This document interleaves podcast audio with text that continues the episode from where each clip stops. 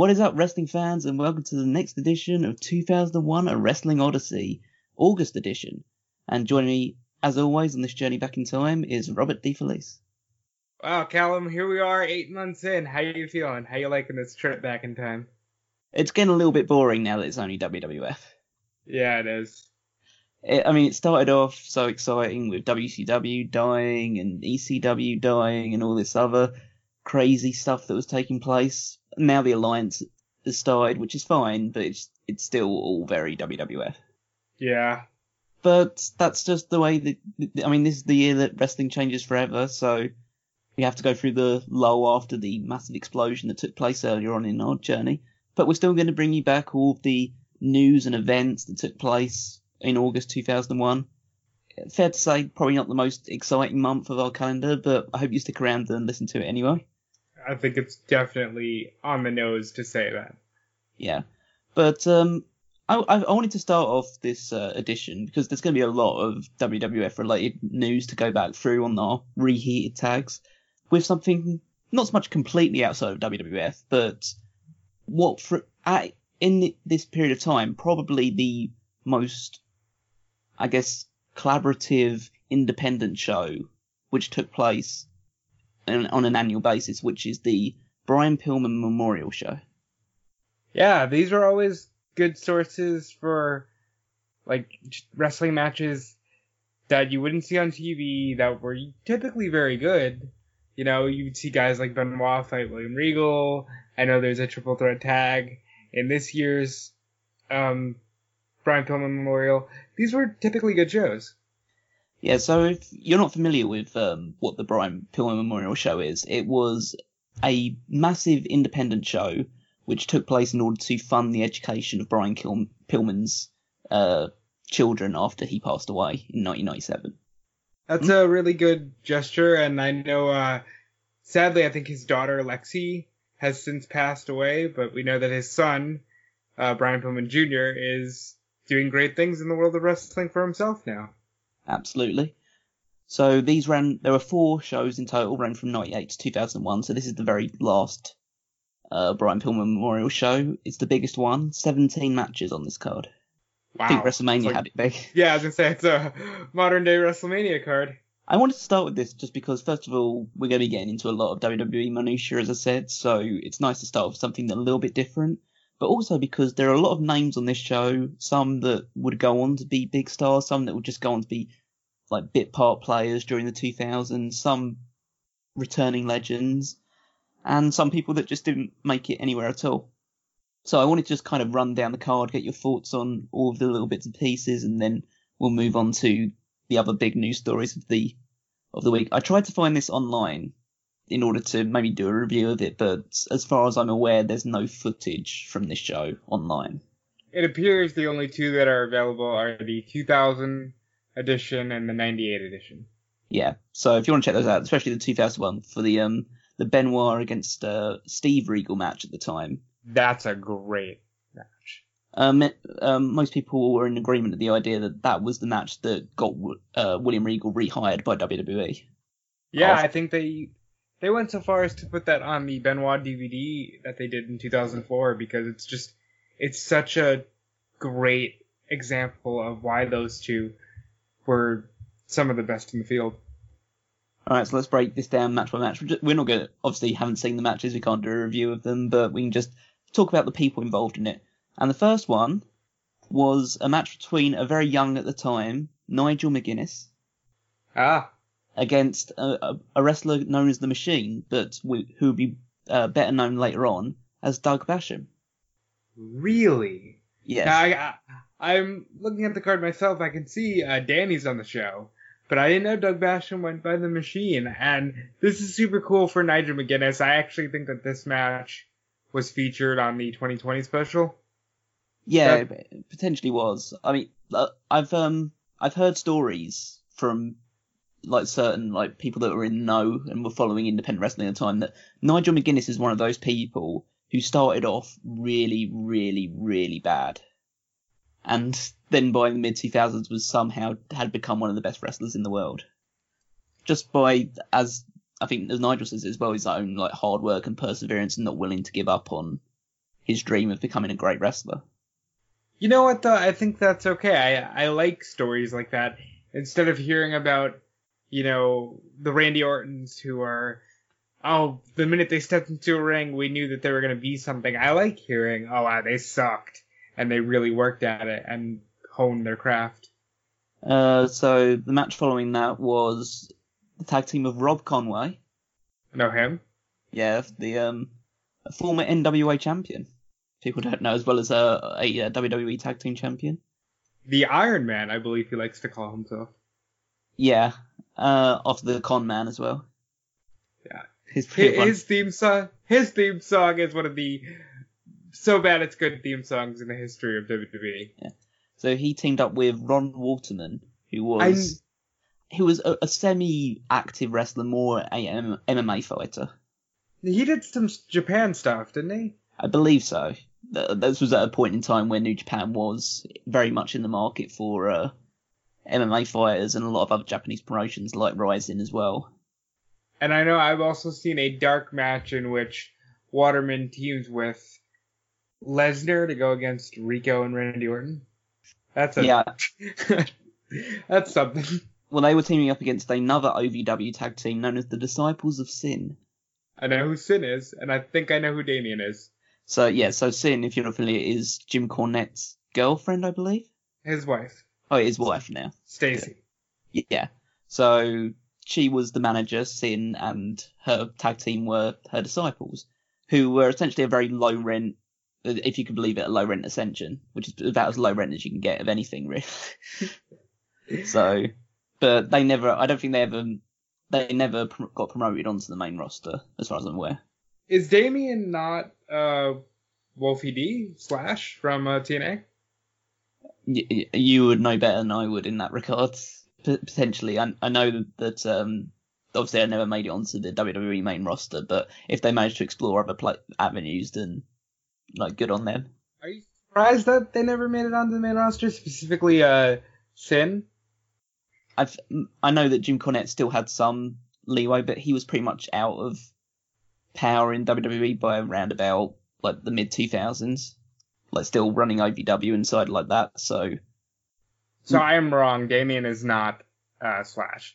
Damien is a guy named Brian Logan, and I don't recognize him from anything. Well, he doesn't have a Wikipedia page, so he means nothing to me. So move on to and and somebody else that didn't have a uh, Wikipedia page, J.R. Ryder, who I've tried to have a look for, but I can't find anything about him, and who had a match with Richard Pound. I, I tried to look up Richard Pound, couldn't find much of anything relevant. It's pretty, as, as far as I can tell from my like base level research, he was pretty much exclusively all his work was done in Stampede Wrestling, so he didn't really extend too much further. I just find it hilarious that if you like just have his abbreviate his name, it's Dick Pound. Yeah, that's, that's- why the name makes me laugh. Ah. Uh, then we had Chad Collier, who wrestled briefly for TNA, I believe, and so I think that's pretty much it. He wrestled in the X division for TNA for a, a couple of years against Donovan Morgan, who again I really can't find anything else about. Apparently he's best known as Donovan Morgan, and that's a name that I'm completely unfamiliar with. Uh, yeah, I know Chad Collier was familiar to me, but I couldn't like pick him out of the lineup. The next one's a little Uh, more. Well, the next yeah, match is a little more interesting. So Cody Hawk, who is again a, bit- a bit of a nobody, but was teaming with Lance Cade, who Well, now the I think- deceased last Lance Cade, unfortunately, a uh, graduate from Shawn Michaels training school, wrestled in WWE, former World Tag Team Champion. and I think it's better known that Cody Hawk is the trainer of one John Moxley. Oh, that's that's good to hear. And they defeated the Island Boys, Ekmo and Kimo, who you'd later know as Umaga and Rosey. Did this match only last three minutes? Is the question I have. Uh, unfortunately, I don't give timings for the matches on uh, the Brian uh, Pillman show, so we'll never know. But if it lasted any any longer than that, then they weren't living the gimmick as they should. Damn it. Um, next match, a very young Randy Orton defeating Flash Flanagan, who is a name that I recognise but don't really know anything about. Flash Flanagan is very much a name I recognize as well, and it might just be from listening to a lot of the OVW retrospectives that Jim Cornette provides. But the name seems like I should know more about him, but upon looking at him here, I don't know him at all. So there's a match between the uh, Damaja and Hardcore, which I Damaja the- is Danny Basham.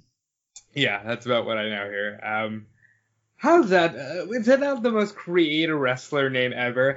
I'm gonna call myself the Damage Joe, but I'm gonna spell it like this because I'm edgy. Like that's the most creative wrestler name I've ever heard. Yeah. They defeated a team called the A Squad, who were Chet Jablonski and Dean Jablonski, who I know absolutely nothing about. They again, no Wikipedia page, no memory, out out of sight, out of mind, essentially, as far as I'm concerned. Yeah, what is all that? We have another team of supposed bro- well, that was a team of at least potentially supposed brothers, but we have a team of real brothers, Charlie Haas and Russ Haas. Russ The- Haas, that's such a terrible name. I, unfortunately, I don't think did he pass away. Uh, There's gotta be. He never made it to WWE, and I think that's why. yeah, he uh, passed away in wow December of that of that month.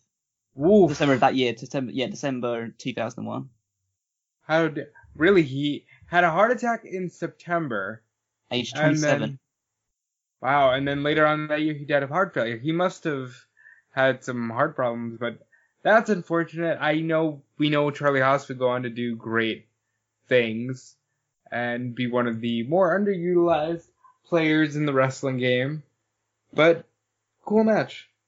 As they had a match against uh, Steve Bradley, who's kind of just somebody who's wandered around the North American independent circuit for the most time, and Rico Constantino, who is one of the more underrated people of the ruthless aggression era. I think I feel. I think that Rico was because of the gimmick and what they did with him. It seems odd, but when you go back and you look at him, he's like a, freaking jack dude and was pegged to be one of the like big stars. He was a little on the older side, and I think that might be why they held him back a little bit. Yeah, I, I believe his age was a big factor. I think it was a case of a lot of when I've gone back and read through a lot of these observers, a lot of people talk about how good Rico was in comparison to people. You talk about that big OVW class of Brock Lesnar, John Cena, uh, Randy Orton, and Shelton Benjamin, and people of that ilk. You'd you'd read through the OVW reports, people would say how Rico was the best out of all of them in the ring, That's insane.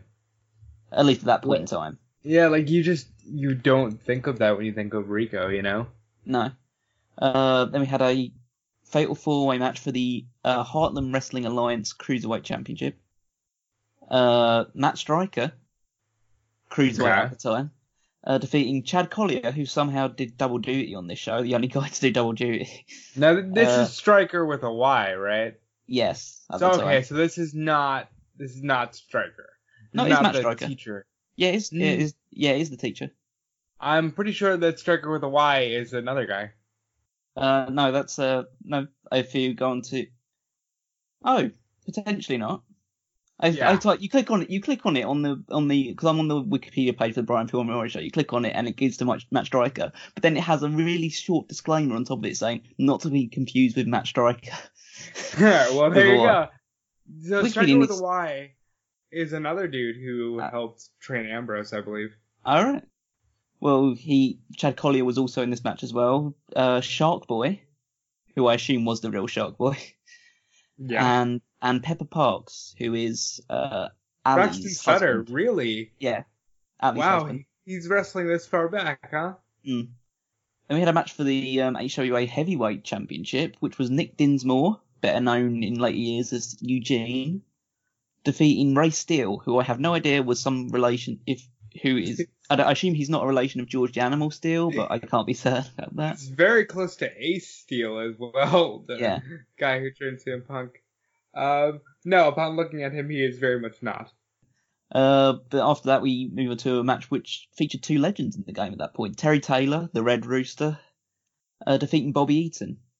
Apparently, uh, Ricky Steamboat's the guest referee for this match. Yeah. And on what planet does the Red Rooster defeat the Midnight Express's Bobby Eaton? Well, in what planet does Ricky Steamboat not be one of the people in this match, be a referee instead? Well, see, Ricky Steamboat was still operating under the assumption that he was done, and he felt satisfied with his career. Uh, yeah, that's an interesting booking decision, in my opinion. Uh, we had the NWA World Heavyweight Championship defended, but Steve Corino, the champion at the time, defeated David Flair. The Of king of old school versus a guy who probably owns a legitimate version of the 1980s NWA World Championship. You, you'd assume so. It's a, he's a uh, park ranger now, David Flair, I believe. What? That's crazy. Yeah, he um at the time he was being trained in OVW after being released from WCW when that went under, and I think he only lasted into 2002 in WWF before retiring from wrestling. Then we have Mark Henry defeating Hugh Morris. Mark Henry, who at the time was a who was working at OVW in order to you know become good at wrestling, and it's it's really it's amazing because you read through you you know how Mark Henry Hall of Famer former world heavyweight champion, Hall of Pain gimmick, world strongest man, all this great stuff. You you read back through some of his reports from people talking about his time in OVW and saying this guy's done.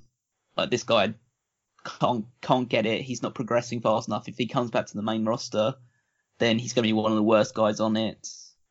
But he had that massive contract, that massive guaranteed contract that they gave him for, I think it was 12 years they signed him for. 10 years, 12 That's- years, something like that.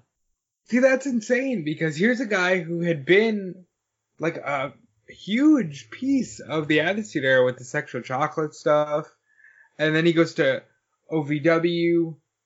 I think he gets sent back up to the main roster, and they start doing the um, the World's Strongest Man stuff with him. Yeah, they and start then doing, he leaves again.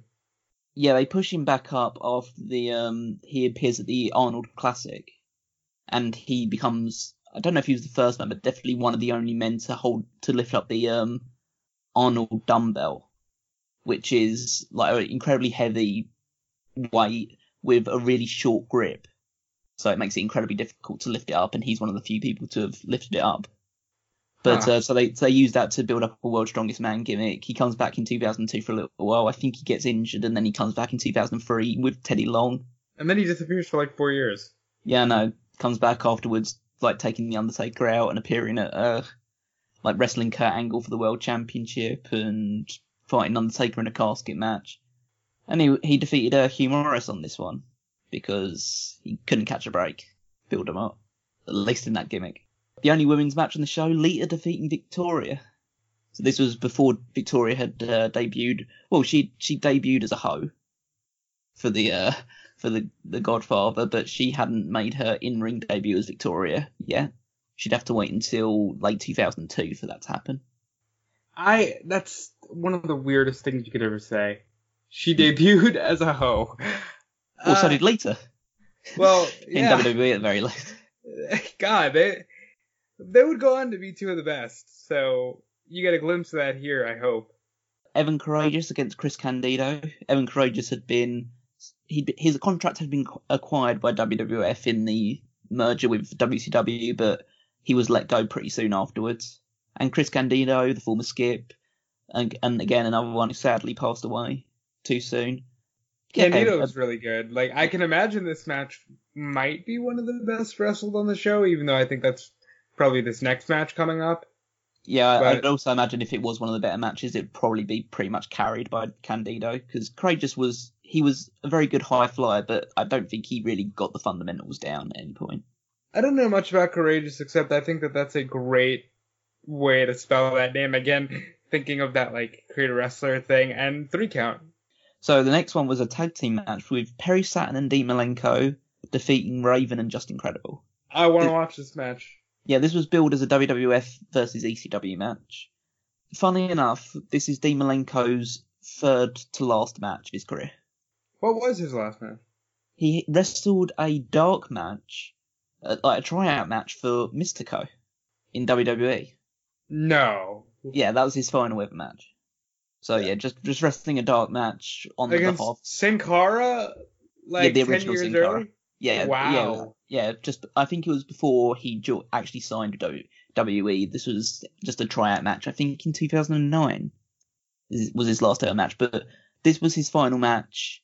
He never wrestled in officially for the WWF ever again pro- uh, Wow. post this match. So, so yeah, this was like the, the curtain call. Dean Malenko even cut a promo afterwards saying that he was pretty much done after this. So it was a good way for him to go out teaming with Saturn to defeat Raven and Justin Credible. It probably would have been a good match to watch. I would love to find this match. I'm sure it's pretty good. What do you think about Justin Credible? Underrated, overrated? One at the at the moment, I'd say if he needs all the help that he can get right now. Yes, I would agree with that. But I, I, I don't know. Like I think I've seen some stuff that he did with La- Lance Storm and the Impact players. I thought that like he's good, but I don't. I never saw him as anything beyond a tag team guy. So when he was a former ECW champion, I thought, yeah, this is a point in time when you've got nobody. And then the main event, the Hardy Boys defeating Edge and Christian and Diamond Dallas Page and Kanyon in a One of, triple one threat of these team. things is not like the other. Yeah, I think you mentioned that. Uh, you mentioned that when we were talking about this like off air. But the weird thing is that one of these teams at the time was the World Wrestling Federation Tag Team Champions, and it's not either of the two teams you're thinking of. It So- should be the WWF teams, but no, of course, it's WCW's Kanyon Yeah. and DDP because the Alliance. Yeah, it's one of those questions where you ask, uh, which one, which one of these three teams is the World Tag Team Champions? I'll give you three guesses, and you'll still get it wrong.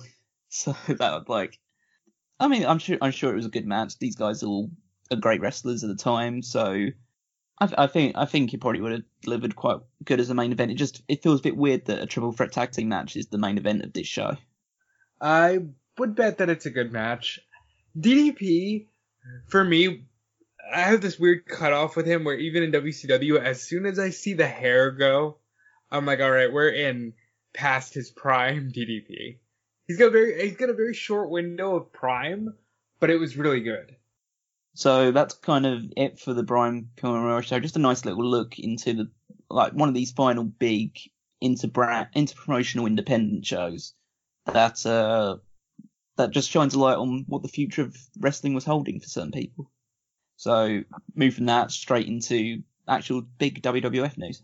And the first big story we're going to cover is WWF versus WWF. So it was it's so even though they're even though they're fighting WCW and ECW, their big actual fight going on at this point in time was against the World Wildlife Fund. So oh, right, right, okay, WWF, okay. yeah, it's yeah. So so at this point, obviously, there's there's a long-standing history to this, and the fact that the World Wildlife Fund was founded in 1961. So they were the ones to first use the initials WWF because at that time, or at least from 1963 onwards, it was the WWWF was the promotion until they shortened it in 1979. So they had uh, they'd agreed they had a limited use agreement with the World Wildlife Fund that they could use their name for certain connotations and situations, but it had to be like a limited amount essentially. But after WWF launched the WWF.com website, that was essentially seen as a breach of that agreement. And so the World Wildlife Fund took them to court. That's Um, such bullshit because they didn't they don't even use WWF.com. They use WWF.org. I, I mean, that is true, but I think it's along the lines of I, I'm kind of okay with what they're doing because it's a it's a it's a big acronym like, to have at this point in time, and they did have it first, so it, it's like uh, finders keepers that sort of thing, like sc- school ground stuff really. Essentially, they uh, they won a court case on August 9th, 2001, in, held in the UK, which meant that it, essentially it was just holding WWF liable for using the trademark.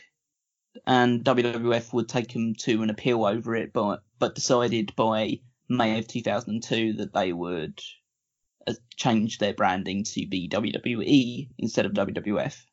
I guess nowadays it's for the better. I I guess I've lived with it longer as WWE at this point. I'm used to it. But I remember that first year of just it was the weirdest thing to not call it WWF. Essentially, part of the reason why WW, the World Wildlife Fund decided to take this action was it's, it says in uh, one of their quotes, one of their statements in the uh, court case, The fund was particularly concerned by criminal proceedings taken against the Federation in the US and by an article in Penthouse alleging its wrestlers and employees were involved in violence, drug free for alls, sexual harassment, paedophilia, and rape. Well, I can't imagine that any of that is true. No, uh, again, probably for liability's sake, we have to say that we have no knowledge of Well, a lot we, of those we things have being true. zero knowledge. Uh, I mean, I, mean, but I think we can safely say that violence and Violence and drug free drugs. for alls and drug free for alls are pretty, pretty like nailed on. We I think we can pretty much legally say those things, but uh, the other ones But- we might just leave well enough alone. yeah, yeah. But I will say, I think WWE and the term entertainment fits fits them better.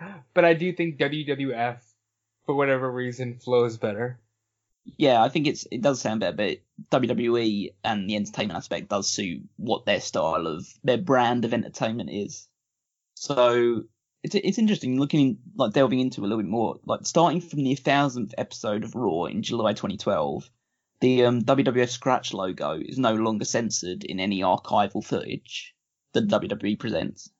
Yeah, So- that that was another hard part of it. Like getting those anthology DVDs. At any time anyone said WWE, everything was bleeped out or the the logo would be blurred. That was it made it really annoying to watch certain pieces of footage. Mm. Yeah, but now now they've at least come to some sort of agreement, some sort of like just equal footing where they can still have that branded footage now that it's firmly established that they're WWE. They've got they're no longer WWF. They have no relation to that acronym anymore. So How did you find be- out? Do do you remember how you found out? well, I started watching when they had become WWE. Oh, so, so so I didn't start watching until around about July and, or August of 2002. So by that point in time, they had been called. WWE. so I was I recall being on the website and looking through results for uh, past events, and I was like, "That's so weird. Why did everything say?" Uh, whatever it was, it was like Yokozuna pinned Hulk Hogan to become the WWE champion. I'm like, what a typo that is. And then you watch Raw and you learn that get the F out. Okay. Well, speaking of another big change that took place that really kind of links to the Ruthless Aggression era, uh, SmackDown had a set redesign. And it's the start of the Big Fist era for SmackDown. This okay. The big fist and the beautiful people intro Mm. is probably what I go to when I mentally think of SmackDown. It's one of the big ones. It, it's the SmackDown Shut Your Mouth theme, and that is the first wrestling game I remember owning. So that's a that was a big one as well. They decided to essentially they set up the set being redesigned by Rhino goring Chris Jericho through the original stage at some point, like in the week before, and then they came back. It's a completely new layout. Pyro goes off. You see the fist clearly coming from the top of the stage. The new the the whole new layout because the ramp was different. The the the features on the sides of the fist on the stage were pretty different as well. It was like a pretty sizable change for them because nowadays everything kind of looks the same. I'm dying for a sizable change when they move to Fox. Yeah, it would it would be good. Uh, the beautiful people uh, theme was introduced with a, a new video package introduction, obviously performed by Marilyn Manson. Did you, They know? tried to yeah, they Oh. tried to use this one before, didn't they? With in '97 with Raw. Yeah, I was about to say that. You you jumped the gun on knowing this side of thing before I could even ask you if you knew it. But uh, yeah, they tried to use it as an intro for Raw for a few weeks before reverting back to I can't remember what the actual music was called, but I can Ah. I can I can picture the music in my It's head. Thorn in Your Eye. It's by Anthrax, essentially. It's it's what you think of when you think of Raw Is War. It's that iconic like guitar riff, and as I say this, anyone who's listening can perfectly hear it in their heads.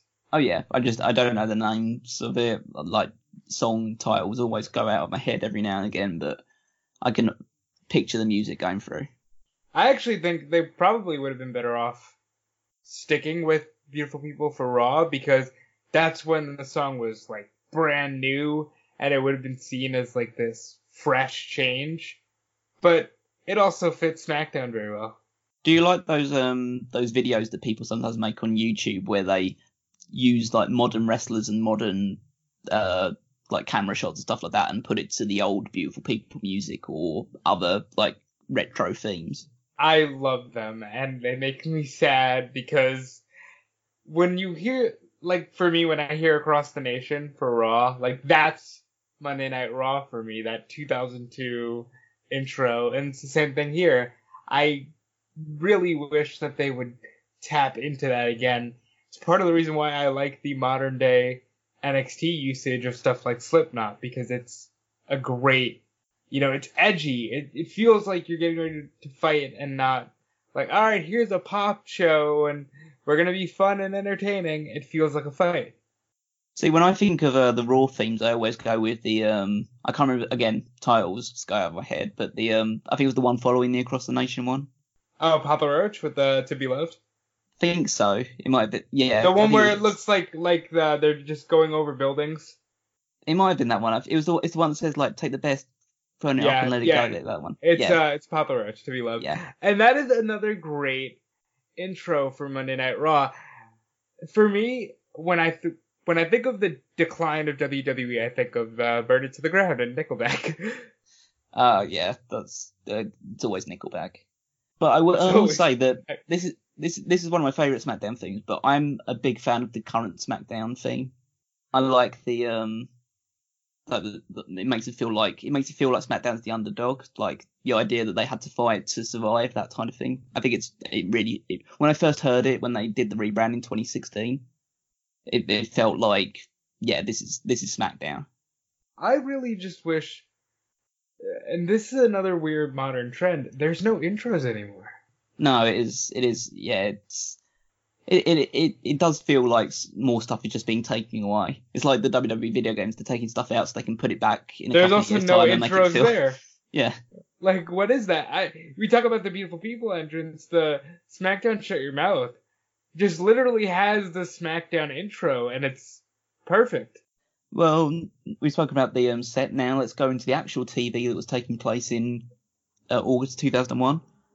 Not a huge amount to talk about, except lots and lots of title matches. I was yeah, talking. I was talking to you about this earlier. So, essentially, on Raw and SmackDown in the entire month of August, there were 19 tag team, 19 title matches, that's that's obnoxious. and There's and only was eight shows total. nine technically, because uh, there were there were f- there were five SmackDowns and four Raws that took place in August.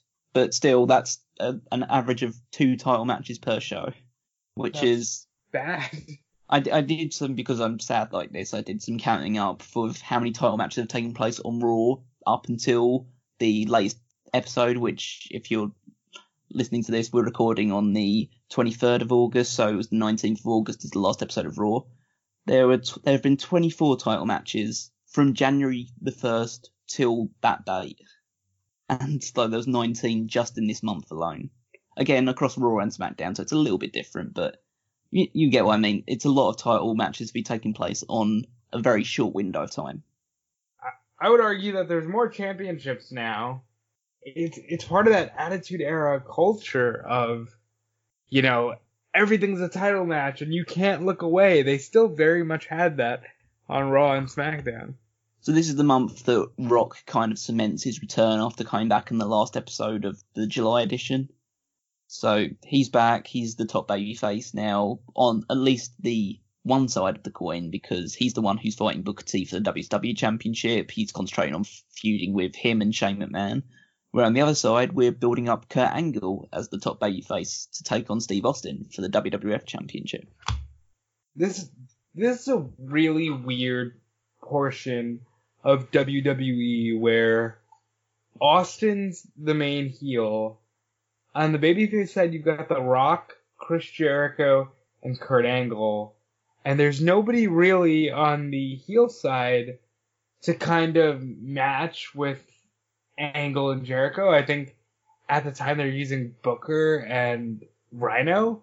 Yeah, those were the two big ones. Which, you know, God bless them for using the last WCW champion and the last ECW champion. But They're just Yeah. not on the same level. Yeah, they're just not. No, it, it was a very difficult thing. Especially there were a lot of segments where The Rock, is- I think it was on an edition of SmackDown where Booker T does come out to interrupt him, and Rock does his "Who in the blue hell are you?" And I know, I know that's The Rock's thing, and he's done that to everybody. But it would have been nice if he'd have done that and then said, "Hang on, I do know you. You're the WCW champion." And then you start to establish him a little bit. It just hmm. felt a bit of a, a straight up burial, but we're used to that now in the already in the alliance side of things. And I feel like this is a really bad precedent for what we see now with maybe legends going after modern guys, where it's just like, hey, your programming isn't as good as my programming. You suck. So it's part of the reason why, as a character, growing up, I never liked The Rock. He just was such a dick, you Hmm. know. Yeah, I, I, don't think anyone would disagree with that. But uh, so among the title matches were some significant title changes. So DDP and Kanyon became the, as we discussed, WWF World Tag Team Champions when they defeated the APA on an episode of SmackDown. And then on that same episode of SmackDown, The Undertaker and Kane defeated Chuck Palumbo and Sean O'Haire to become the WCW Tag Team Champions. So we had a WWF team with the WCW titles and a WCW team with the WWF titles. Super confusing. And it also made Kanyon a double champion because he was also the United States champion as well. Who, which many people forget because his reign was so completely unmemorable with that title. You know, what's Uh, interesting about that is, wasn't he just like given Yeah, he was handing it to Booker T. Yeah, he was handed it by Booker T so he can concentrate on the world title. Other championships that took place, we see at this point in time this month is the birth of the Hurricane. Huh. Shane Helms becomes the Hurricane, becomes a superhero, deals with all that side of things, and he wins the European Championship over uh, Matt Hardy. Uh, that's interesting, knowing it's those two working together. Uh, Yeah. Hurricane. I like the Hurricane. You know, I always thought that was a fun gimmick. Uh, Tajiri wins his first title in WWF when he wins the light heavyweight championship, which we'll obviously talk about a little. We'll talk about what happened afterwards on the SummerSlam show. We've se- see a few other little bits of like television that I obviously didn't watch immediately at the time, but have retrospectively remembered as big moments. August sees the fa- infamous Milkomania segment after in the middle of a Steve Austin Appreciation Night. I did watch that segment live, and you know, I gotta tell you, I think everybody misses the boat on the actual funny bit, which was the Alliance singing "You Are the Wind Beneath My Wings" to Steve Austin. uh, hearing Stephanie. I, I remember going back to listen to that and hearing Stephanie's whiny, Whiny, pitch. Yeah, Ooh. she, she's so grating. I mean, she's an awesome heel, but it's so grating, and it's too Yeah. much nowadays.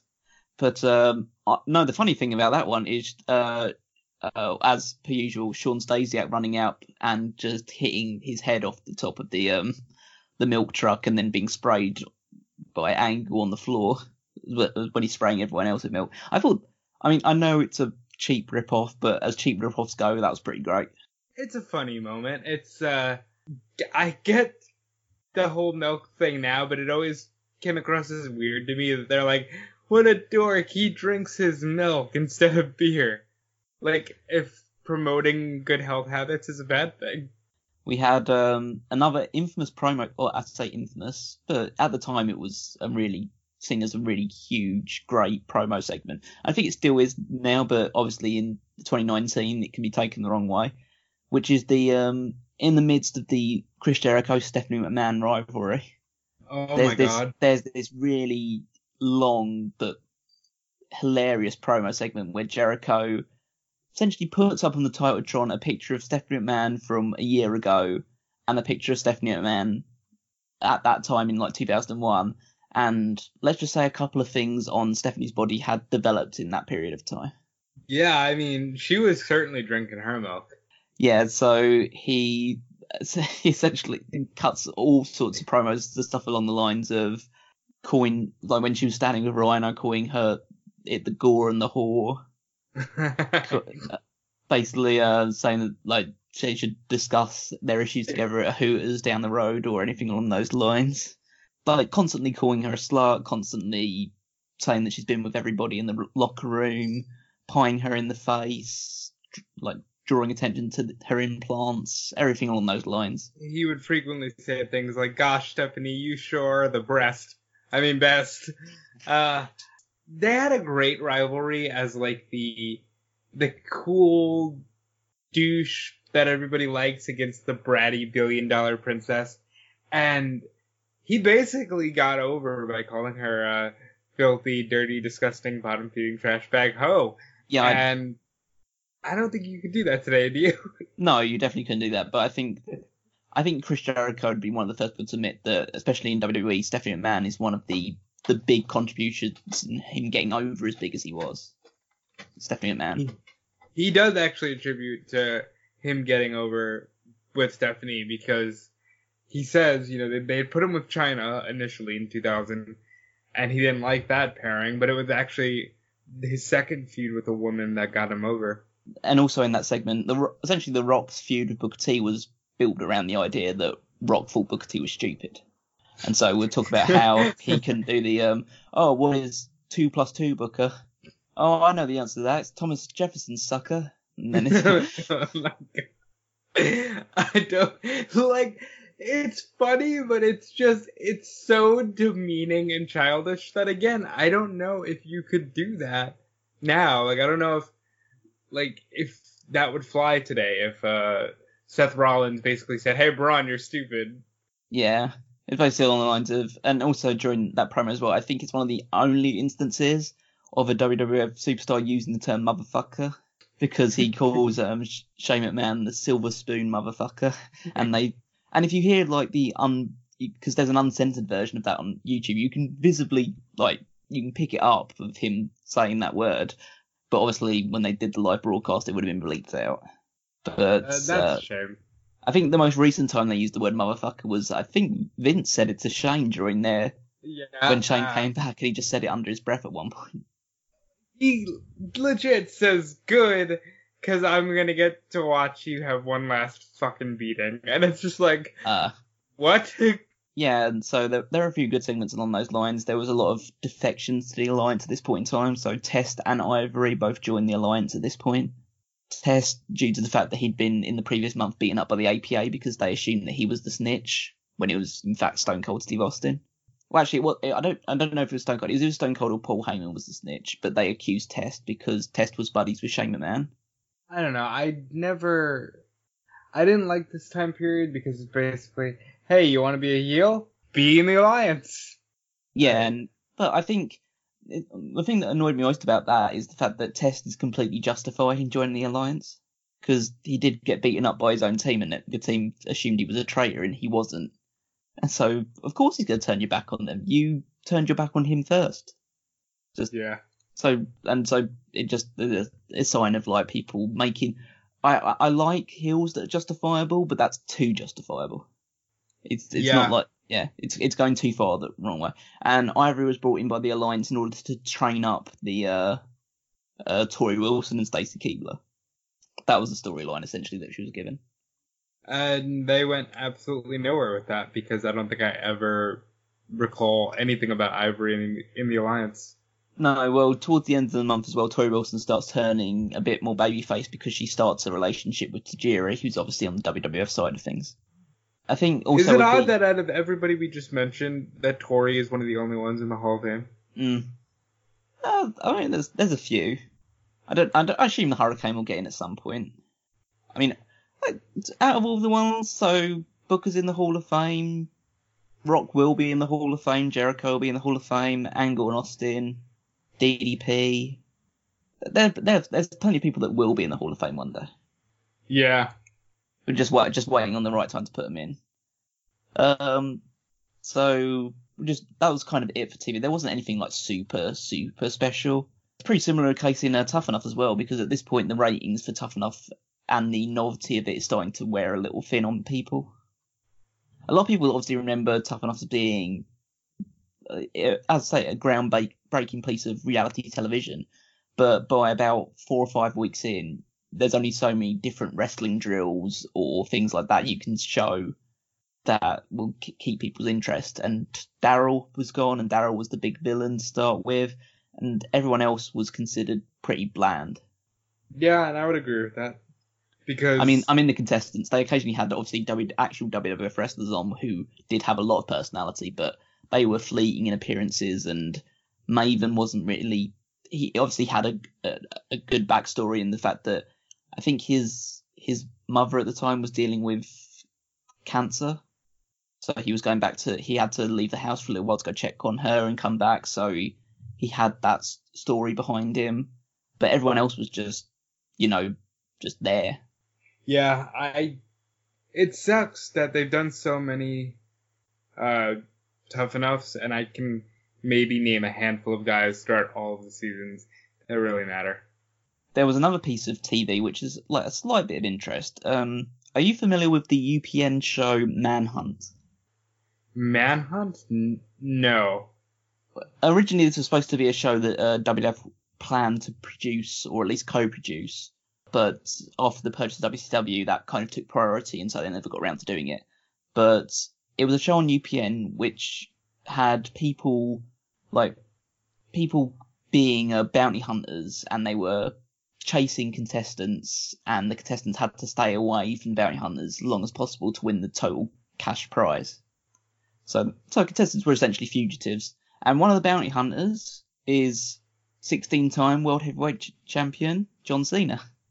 In one of his Wow. first roles, yeah, in one of his first like roles, he was obviously at that point in time working in OVW, but he was brought on to be one of the bounty hunters in this show.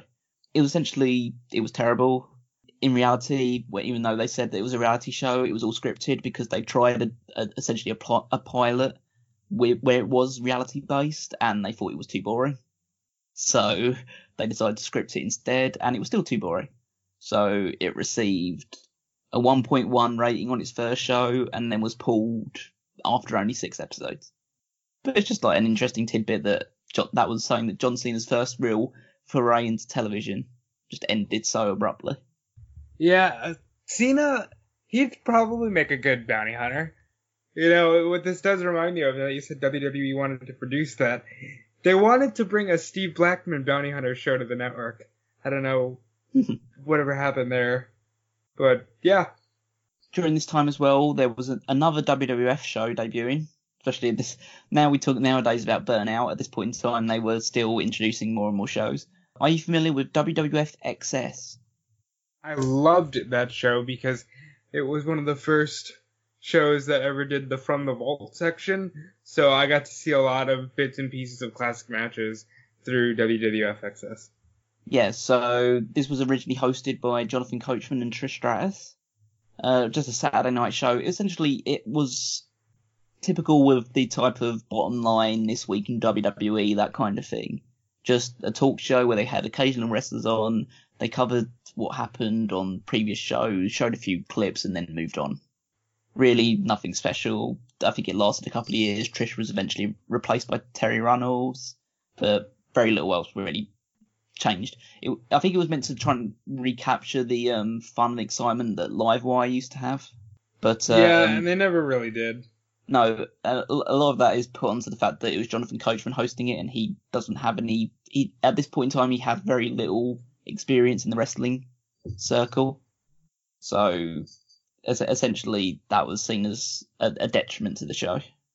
Uh, a few other bits and pieces. They started um, discussions at this point in time. Jim Ross was had met up with Rey Mysterio in order to discuss details, but Rey Mysterio ended up not joining WWF because his contract with uh, WCW, his Time Warner contract, should I say, wouldn't expire until the end of 2001.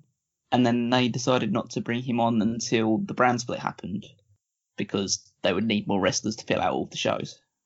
So he joined, ended up joining in May 2002. Actually, no, June 2002. I thought it was, I thought it was May, it was actually Um, June. I bet it was July. I had no good, like right before the summer. He, he, he, he signed in June, but I don't think he actually Okay. debuted until late June or July. Yeah, so won't see Mysterio on our entire 2001 journey unless he appears in one of the independent shows that we may end up reviewing. Thank God they put the mask back on him. Yeah, uh, that caused a lot of controversy with uh, the Lucha Libre powers that be. Uh, Like- who, Like, don't get me wrong. Like, that's a he's got a good looking face, but the entire marketing is the mask. oh yeah, that was saying that is one of the biggest idiotic points of the entire run of WCW is that Eric Bischoff thought he was more marketable without a mask. Because there are some things that Eric Bischoff, like I'd say that some things he was very much a creative genius on, and some in some instances he was a complete fucking moron. But we'll see how much of that creative genius and how much of that moron side that he brings to his role in SmackDown going forward. Uh, someone who was signed to a developmental deal in WWE though was Sharmell. Uh, originally, I know her. Yeah, uh, obviously Sharmell Huffman, Booker T's wife, was brought on it actually on a true developmental deal. She wasn't brought in to be a uh, like backstage interview or anything like that. She was signed with the intention of training her to become a wrestler. But uh, was she the only Nitro girl brought in? Well, Stacy was a, a Nitro girl at one point. Was she? Yep, she that, that was what she was brought in. She won the um, Miss Nitro. I don't know if it's Miss Nitro, but a um a, a Nitro girl contest. That's how she was brought in. So she auditioned. They went through like similar to like a diva search type style thing, which they put all through Nitro television. And Stacy was st- signed as, I think she took the name Storm to be in uh, the Nitro Girls. God, that's so bad. Yeah, but Sharmell obviously, I don't think she she doesn't last in WWE particularly long, and she doesn't really she doesn't want to progress as an actual wrestler. Sharmell, I don't think I've ever seen her get in the ring. She might have done maybe one match in with uh Booker T even, I think, as him defending a Nitro girl. But I don't know that I ever saw her get in the ring. Have you never seen the match against Survivor Jenna from Victory okay, Road uh, 2009? All right, well, I meant because like, if you had seen it, you would never forget that's, it. That's the worst yeah. match that ever existed. Yeah, because I've if you have seen, seen that match, match. forgot. Yeah, because you that's pretty unforgettable. If you if you have seen that match, you trust me. I, I don't want to say watch that match to anyone who hasn't seen it, Don't ever watch that match. It's the worst match that ever existed. but if you like punishing yourself, you should watch that match. So, Jenna Morasca versus Sharmell is bad. Yeah, absolutely. So another thing that's more, I guess, more interesting for modern day is The Rock's daughter Simone was born in August of 2001. So- Yikes! and she's already training to be a wrestler in the performance center. Yeah, Oof. she's part time training at the performance center. So yeah, it's just 18, 19 years old now. Just just a nice little tidbit. 'cause The Rock, again, this these amazing coincidences. The Rock got married uh, just this this month. week. Yeah, just this week. So Yeah. yeah, just these these big milestone moments with The Rock just coincide. 2019. it's almost like the kindred spirit year for 2001. Yeah.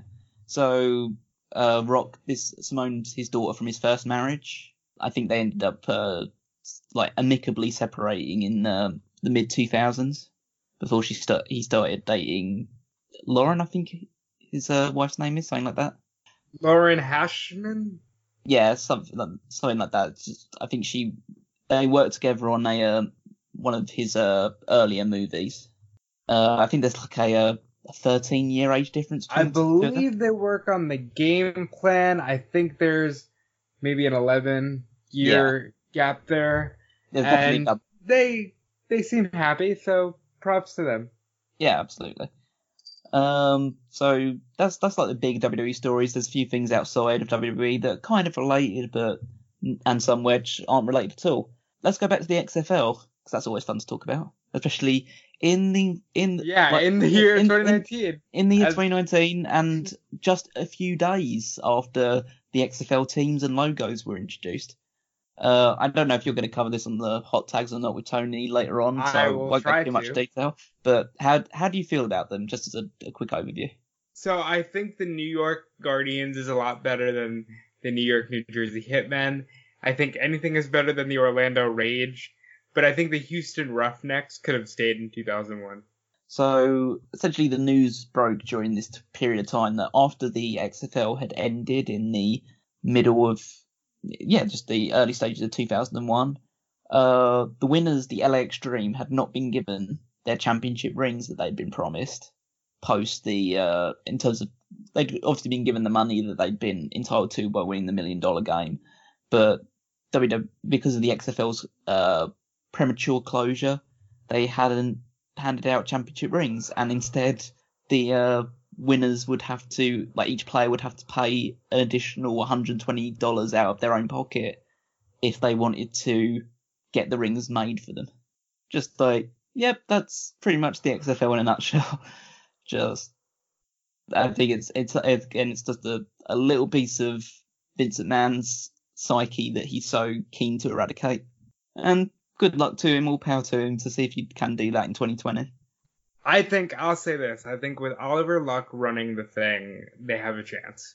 Yeah, they definitely seem to have better management behind them. And I'm after seeing the um, initial like launch videos and stuff along those lines and the logos. I mean, I love I love the name the Battlehawks. That's like I want every team to be called the Battlehawks. That should be that should be standard practice. But I hope that they will be able to do something a little bit more substantial than they managed to do in 2001. A few other things. Jerry Lawler's back on the prowl. He he decides at this the twin time. wait, wait, what? oh yeah, this 2000 obviously separated now from uh, Stacy Carter in in the build up towards their eventual divorce. He um goes online in in his quest to find a new girlfriend. So of this course. is so this before Twitter, not Twitter, Tinder, and other dating platforms like that. So essentially, he just posts on a I don't know if it's a forum or on his blog or something like that, but he just posts basically online looking for a new girlfriend that will like be faithful and can look after my needs and stuff along those lines because you know you ha- you have to live the gimmick, right? 2001. yeah, that might be the most 2001 thing we'll read in this entire series. Mm. Few other bits and pieces there. World Wrestling All Stars, which is something that I am very much keen on us reviewing when it takes I place in wait. October of 2001. Uh, so those not familiar, World Wrestling All Stars was essentially one of the these Phoenix promotions, these intended promotions that come out of the death of WCW and ECW. Uh, Vince Russo was back in the plan, or at least being like the head honcho in creatively deciding this. He was bringing in names like Jeff Jarrett and the Road Dog and Curt Hennig and anyone who wasn't signed with WWF for free shows in Australia. And so we will go back and have a look at see. I think uh, only one of those big shows is on TV. There might be more, but there's only one that I particularly remember. And you just get to see what happens in those ones, who, like, who's involved, how good, bad, or indifferent it is. And yeah, at the very least, because it happened, it took place in Australia, and that was a country at the time that was desperate for wrestling to be like on their screens they got good crowds and good attendances, but I don't think they were very favourably reviewed. But we'll, we'll wait and see. Essentially, at, at, this stage, a lot of the um, the planning work and organisation and getting people prepared to travel over to Australia to do promotional work was getting sorted.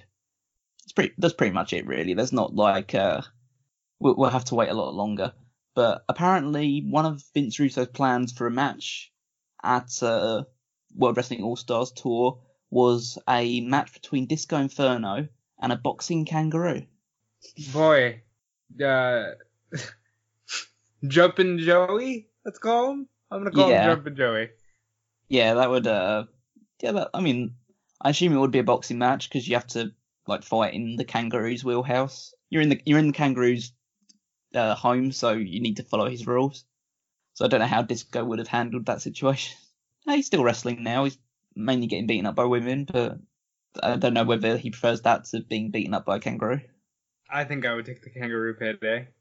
Um, and then we got one final piece uh, in our favourite home of New Japan.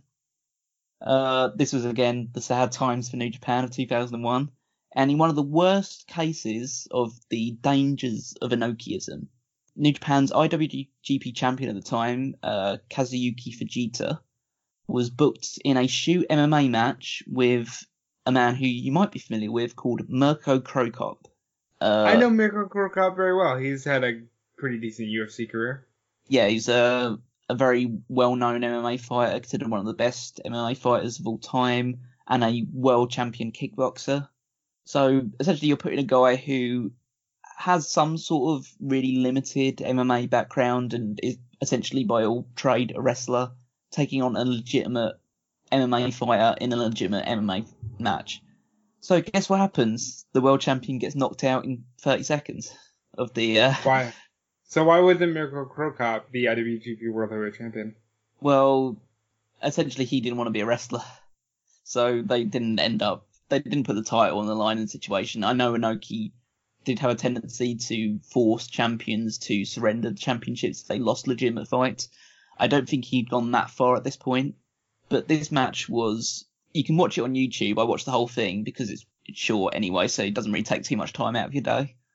But essentially, what happens is it's 20 seconds of Fujita just attempting takedowns on Cro Cop.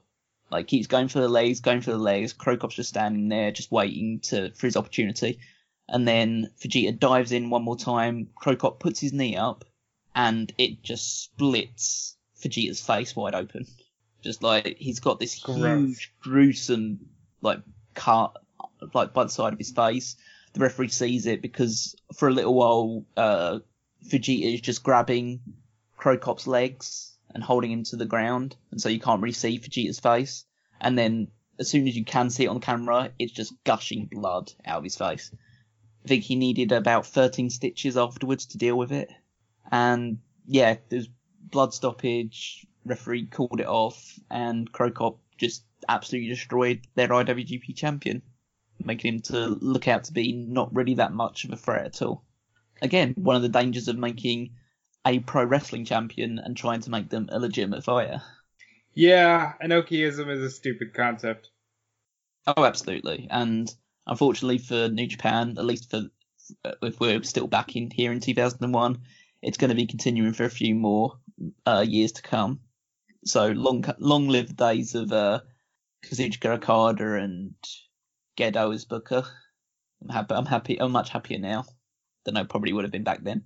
So that's it for the news. Again, a little bit lapse on the news this week, but that means we can maybe spend a little bit more time talking about our big event review for this month, which is the biggest party of the summer, SummerSlam 2001.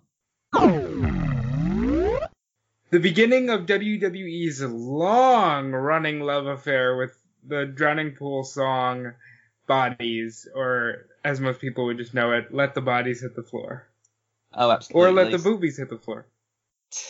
Ah, yeah, if uh, Jericho has his way with us, definitely. But uh, yeah, so SummerSlam 2001, it's uh one of like I I think it has a bit of an issue with the fact of it's a show that takes place in between two of the best SummerSlams of all time. So Yeah. it does so it doesn't have the prestige associated with it that the other two because SummerSlam 2000 main evented by The Rock against Triple H against Kurt Angle in the middle of that heated Triple H Kurt Angle rivalry over Stephanie. God, Stephanie is causing a lot of trouble these Yeah, back in this yeah. era. Yeah, she definitely she definitely does. So I'm I'm glad that she stops she stopped doing it over the years. She she really knew when to rein it in. That's Yeah. something to it's definitely something to say that's definitely man. Took place at the check my notes here, the Compaq Center in San Jose, California, August nineteenth, two thousand and one. Uh, fifteen thousand two hundred ninety three in announced in announced uh, attendance. The the t- the uh, tagline for this show was just simply finally, because this was the Rock's return to The. Rock. Yeah. And I'm sure they were thinking, finally, these numbers are going to go up. well, in terms of the buy rate numbers, uh, they did not go up, unfortunately, but only it was only slight. It was uh, 2000 had 570,000 buys, uh, 2001 had 565,000. So it's it's pretty on the level, but uh, yeah, a, sli- a slight decrease. Overall thoughts on the show? Meh. Like, It's it's not a great SummerSlam. I'll, I'll go that far to say. This also features, and this I recall vividly as a child. This is the first show that features a match that I overhyped in my mind and did not deliver, and I was very upset about. And I watched it again, and it still does not deliver. Well, we'll definitely go through that, go blow for blow, discuss every detail on this. So, Drowning Pool, they have this um the, the video package is interesting because essentially it's the it's the music video for Let the Bodies Hit the Floor interspersed with clips of like the wrestling taking place and all the different feuds and storylines going on. I thought it was I- it's weird, but I thought it was cool. I thought it really worked. I think it's cool, and I think this is kind of like the unsung secondary rock and wrestling connection because they were working with MTV a lot. Yeah, absolutely. After the initial pyro and explosions and our introduction by the commentary team of Jim Ross and Paul Heyman, obviously Paul Heyman very much favouring the Alliance side of things, Jim Ross on the side of WWF. We have the first match, which is Lance Storm defending the Intercontinental Championship against Edge, King of the Ring winner, Edge, should we say. So Storm starts by trying to cut one of his, if I can be serious for a moment, promos before Edge interrupts. And there's a shot of Christian with the King of the Ring trophy and other people in the WWF locker room just trying to big up Edge and trying to get like show their support for him. You'll see this a lot throughout the next few months. What do you think about stuff like this? I think it's it it shows that there was a lot of stakes attached to it, which I think is a good sign. That there were people all backing each other, and they it felt like it was important to everyone in the locker room. So I'm I'm I'm happy with the way they approached that. That's fair. It, it seemed cheesy to me, and even more so now when you watch it back. It it is a little cheesy, and it's it's full of all the jobbers essentially, just yeah. all the people that couldn't get on TV. So it's like a little bit. Scotty 2 Hotty and uh, Albert, like and Funaki, yeah, yeah, yeah. It's it, it's it's okay, but I I think I I like the sense of unity at least that the teams were having. This match is it's good. I wouldn't go any further than that, but it's a, it's a, it's a good match. Lance Storm, it's highly underrated. I think he's an excellent wrestler. Edge at this point was coming into his own as a single star. Definitely had a much bigger crowd reaction for this than he did do when he won the King of the Ring he he feels like a, a star on the rise now, and he ends up winning this one with uh, the Impaler DDT after all kinds of shenanigans. So after the match has taken place, so Edge has gone out the half Boston Crab, and there's been some springboards and Edge-O-Matic, sit out power bomb after blocking a drop kick, which I think we saw in the Okada Kota Ibushi match at one point. Uh, so it's nice to see that spot just appear out of nowhere in this one. Um, Christian runs down to try and interfere. Spears uh, attempts to spear Storm, but ends up spearing Edge instead. I think it's just quite funny because Christian ends up being a world tag team champion with Storm down the road as well. Not too yeah. long after this either. yeah. So Storm kicks Christian in the face and gets a, a really good near fall on Edge. Edge kicks out right at the last moment. Uh, Edge reverses and moves into the Impaler DDT to get the win, wins the Intercontinental Championship. Christian celebrates with him and lets him like get like have his moment. So yeah, it was a, it was a, it was a good solid opener. Nothing super spectacular, but a well wrestled match. Is it fair to say that there's nothing super spectacular on anything in the show? I I would say one match is worth going back and watching just for I think the intensity of it, but pretty much beyond that, there isn't really too much to shout about. Uh, yeah. We we cut backstage to Test cutting. I Test is a guy who I absolutely don't know for his promo ability, but I thought his promo was really good on this one. Really justified his reason for joining the alliance. Really showed why he wants to show loyalty to them because the WWF showed him no loyalty. He he's uh, a guy who's consistently went under the radar in WWE.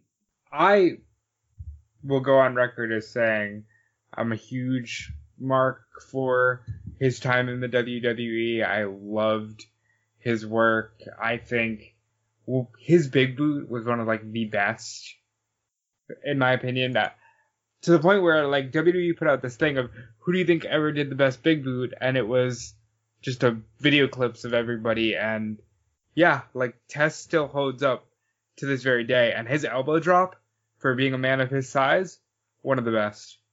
Uh, after that, we have a Jericho promo where he calls uh, Lillian Garcia Vivian Garcia. So it's, right. uh, it's amazing that he's doing that because like later down the road he would like get um like other people's names um, mixed up as well with um oh, uh, Tom and yeah Mike? yeah Tom Phillips and Todd Phillips and uh, yeah Mike Rome and other people along those lines. It's just like it's nice that that was kind of consistently followed part of his character. And uh, he just talks about his match with Rhino and how Stephanie's a slut and all that other all the stuff that we've gotten used to in this time. you know, uh, I I want somebody to go. or even if it's just Jericho, I'd like somebody to just do that one more time because what a great like it's like ah it just fits this era so perfectly.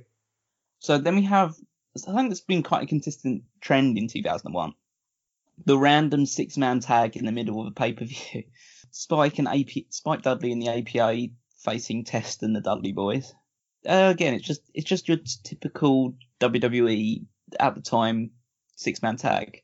There's some fun st- spots. There's some things that seem to have no logical terms of like storytelling or booking behind it. Just people fighting for the sake of fighting. Uh, it, it's a special trend with like the APA because the APA were pretty notorious for not selling that much, or when they had to sell, would get up pretty soon afterwards and start beating on their opponents again. Yeah, what do I know? Bradshaw's run at the top was meh for you, but what did you think about the APA as a team? I mean, I go back now and watch them, and I just I don't see. I, I I like their backstage stuff, but I just don't see anything special about them as a team. What's special about them is the fact that they hit hard, but that means, but that's more due to the fact that they're both cunts than like because because because Bradshaw's a well defined like absolute fuckhead in terms of bullying people in the ring, but Farouk was very similar in that regard as well. He would just like decimate people in the ring for real. Uh, he he pulled no punches. Let's put put it, put it that way. But they're counteracted by the fact that Spike Dudley is the greatest babyface to ragdoll around a ring. Like he a, was, he's underrated in that regard. Oh yeah, perfect babyface in peril for especially for tag team matches. There's uh, one point towards the end of the match where Test tosses uh, Spike off the uh, top rope, like through a table on the outside when he attempts the Dudley dog. Uh, then Bradshaw hits the clothesline from hell, gets a visual pin, but the referee's too busy checking on Spike that just gone through the table. Uh, Shane McMahon comes out, hits Bradshaw with a chair because, of course, we need more interference after the interference in the previous match, and Test gets the pin off the back of that. So yeah, just just a standard six man tag. It doesn't really make the alliance guys look very strong because they had to get interference to help them win it. You, you know, pretty typical stuff for what the alliance storyline ended up being. Move on past that one to Edge being congratulated backstage by Hulk Holly, Al Snow, Matt Hardy, Lita. Oh, it's funny that Edge's being congratulated by Matt Hardy and Lita after all the things that turned out between them. yeah. Yeah, I'm, I'm happy for you guys now. Hey, Lita, are you doing anything after, after the show? Christian comes in because he's the ultimate buzzkill to tell everybody that it's super great news. He's going to have a match with Matt Hardy for the European Championship on the next episode of Raw, even though they're both on the same side. Because uh, he's more desperate about becoming a champion with Edge than the, showing his allegiance to the cause. And then they get on. A, he gets on a phone call with their grandma because this is the point in time where they're still trying to convince us that Edge and Christian are brothers. So Christian gets a call from his grandma, but she only wants to talk to Edge, and so Ed to congratulate him. So Edge takes the call, then he hands it back, and she hangs up before she talks to Christian. Poor grandma Edna. Yeah, he's a yeah Christian, poor Christian, more like creepy little bastard. Then we have this really just pointless segment between Shawn Stasiak and Debra, where Sean just comes in and says he needs to talk to Stone Cold Steve Austin because he thinks that his tights have become bad luck and he wants to get some tips from him and Debra just reinforces the fact that he's got a match against Kurt Angle for the title, and that Stasiak actually just go out there and try and kick some butt to impress Stone Cold. Just like, uh, just why was why was this taking up like two minutes of my time on this show? Because Planet Stasiak, you know. We'd see a lot more of Shawn towards the end of it, but Do admittedly, that, really? well, admittedly, those segments are a uh, a lot better than than this one was. We we see a lot more of him on this show, well, at least two I more mean- times. I mean, like, why him? They, they really didn't, like, ever let him go. Second generation superstar whose father was one of the own, was one of the first WWF champions. Fair enough, but they didn't do anything with him. No, of course not. But that's because he was an idiot. He's me by him. He's me after all. Can't do much with me. You Then we had- a lot.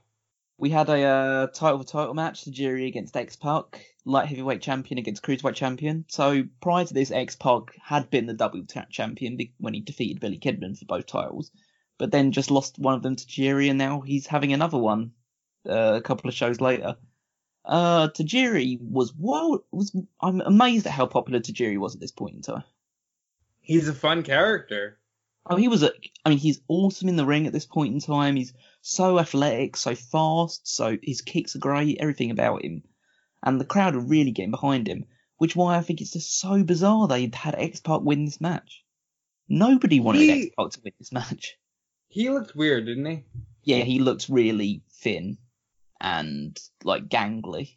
I mean, I know it's. Uh, I'd rather that than him being like roided out of his mind. But you know, it, it just he looked like he'd just gotten up a couple of hours before the show started. But Uh yeah, and if th- th- there's no uh, weird way to say this, but I'm reading it, so I'm just gonna say it on the air. We're talking about X Pac, but Pac is back and gonna fight Kenny Omega. wow, that's uh That's uh, Yeah. Well, we, we we at least get some. See, there's some breaking news on this show. We don't always just revolve around 2001. We we sometimes dip back into 2019. It's it's the issue of working with someone now who has a job actually reporting wrestling news. He sometimes has his other priorities. Go on, Yes, Rob. We're in 2001 right now. I hasn't even- I, I, I do I I, don't do like- apologize. Punk hasn't even started wrestling yet. God's sake. Well, no, no, I'm sure he's doing some backyard stuff. How old is he at that point? Probably in his like late teens, I'd imagine. He's totally doing backyard stuff. Oh yeah, I imagine so. But X Pac's doing. I mean, X Pac at this point isn't even 30. Still have to keep reminding yourself of that, even though he looked about 45 coming into this match. But he, he didn't wrestle like a 45 year old because this is one of the first times I've ever seen uh, X Pac do a um, springboard plancha over the top rope. Just like yeah, just do a huge dive over the top onto Tajiri. This this felt like a real cruiserweight match between two guys that knew what they were doing. I thought I Yeah. thought this I thought this was one of the better matches on the entire show. I'm gonna tell you right now, I know we crack on X Pac a lot, but the dude knew what he was doing, and I think if he would have just gotten away from the suck it stuff, he would have been a big star. yeah, I always like to think that if he'd have just evolved his character a little more at this point in time, he definitely could have extended his his uh, lifespan in front of the audience a bit more. But it it just like infuriates me with how overdue was that they thought, yeah, but wouldn't it be better if we just give like this guy some more heat? You know, like this guy who nobody cares about. Let's make him both the light heavyweight and cruiserweight champion rather than the guy that everyone is really, really excited for at the moment. Just, just makes no sense to me. Uh, we had, uh, and again, for the third match in a row, interference getting involved in the end, in this, end of this Well- match. Well, Callum, we're at we're at war here, Callum. You gotta interfere in everything you can. But these two are on the same side. Okay. Actually, that's one of the things that I wanted to mention about that, which was quite, which I thought was a nice little attention to detail. In that the um the WWF superstars and the WCW or ECW superstars were entering from different sides of the um staging. when did they? uh 'cause at some point they stopped doing that. Probably around about like the next show, probably because they just Oh, like ah okay, no one cares. Yeah. Uh, but yeah, so Albert comes out, he gets misted by Tajiri when he tries to interfere, but X this gives X Pac an opportunity to hit a low blow, hit the X Factor, and get the win. I just really a really good match, but just absolutely baffling by the decision being made in it. You have Perry Saturn in the world calling for fans to help him find Moppy who'd been stolen Yeah, has, 2000. ha- has her posted on milk cartons, talks about her being like, you can spot her hair from a mile away and she's long and slender. It's like, God, this guy had the worst gimmick. Have you ever been? uh Have you ever felt that way about a mop? I, I can't say I have. I mean, I, I might have given my vacuum cleaner the eye a couple of times, but you know, it's like, Yeah. that that has a bit more body to it. This And, is ima- true. and, eh? and imagine the suction. Yeah, I was gonna say it's got a pretty good suction feature. I don't know if you get that from a mop. So you know, uh, maybe Saturn should have been looking at other appliances. Well, at least the mop, mop would help you clean up afterwards. Uh, this is yeah, you know, benefits. Uh, we move on to Chris Jericho versus Rhino. Uh, so this is this is pretty much like Rhino is the the body replacement for Stephanie McMahon in this feud. Uh, Oh, they build up. they uh, build up. Not not as big on the breast with Rhino.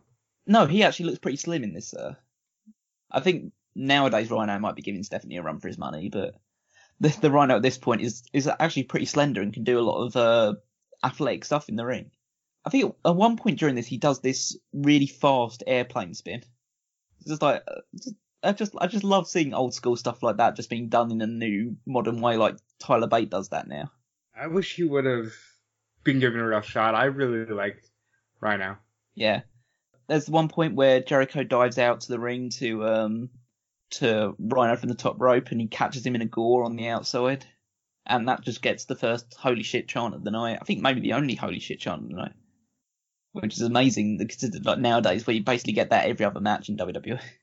or this is awesome or something along those lines. We had we had some like interesting stuff. There was there are a few bits of like where I think they were some odd communication or odd decisions where at one point Jericho goes for a Lionsault and just lands on his feet and then just immediately elbows Rhino in the face and then hits the Lionsault, which I think okay, so you just extended that for no reason whatsoever. Finish happens close towards the end where Jericho kisses Stephanie. That's the school bully thing, isn't it? Like they they say all the mean things about you, but they really like you inst- instead. Yeah, I think you know they they missed a boat when by not putting them as a couple because I think the underlying thing was always like there's something there. Yeah, but Triple H wouldn't like that. Yeah.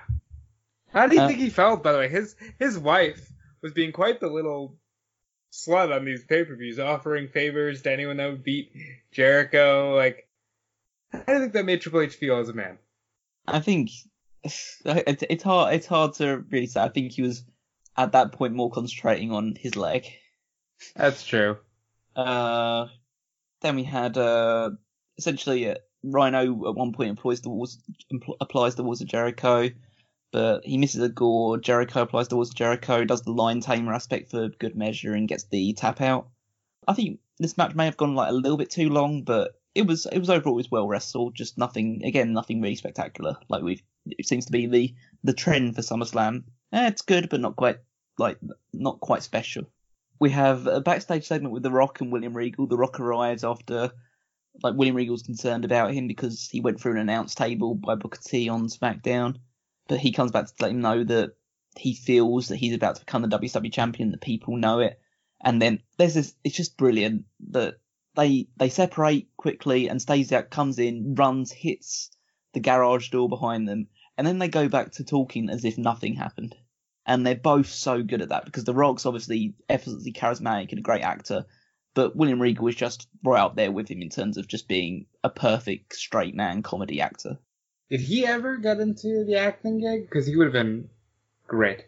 No, he always like he, he always wanted to br- just bring that side of things into wrestling, which Good for him. he, he he adds a lot of like um he's he was always a big fan of the I don't want to say slapstick, but the comedy like a Mr Bean type character in yeah. British comedy, and he always tried to employ that side of things into his own wrestling, and I think he did it perfectly.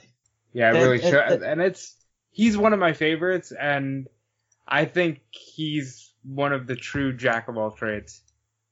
Uh, then we have a ladder match for the Hardcore Championship. Jeff Hardy defending against Rob Van Dam.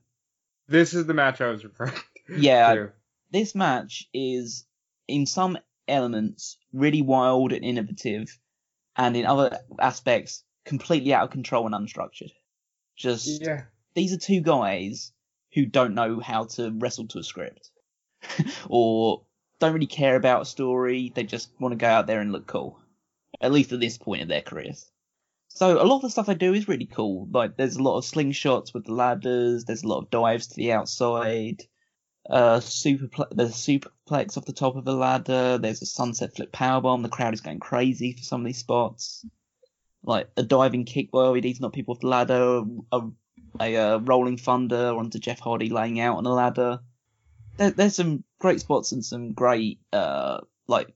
There's clearly like they're taking a lot of damage to deliver as good a match as possible. But it's so just from one spot to the other. It's just you do a move, I do a move, you do a move, I do a move. There's no bite to it.